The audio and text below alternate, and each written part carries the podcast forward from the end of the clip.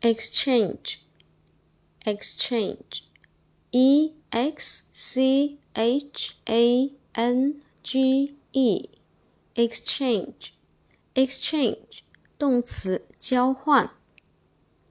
时态变化，过去式 exchanged 后面直接加一个 d，过去分词 exchanged 直接加一个 d，现在分词 exchange。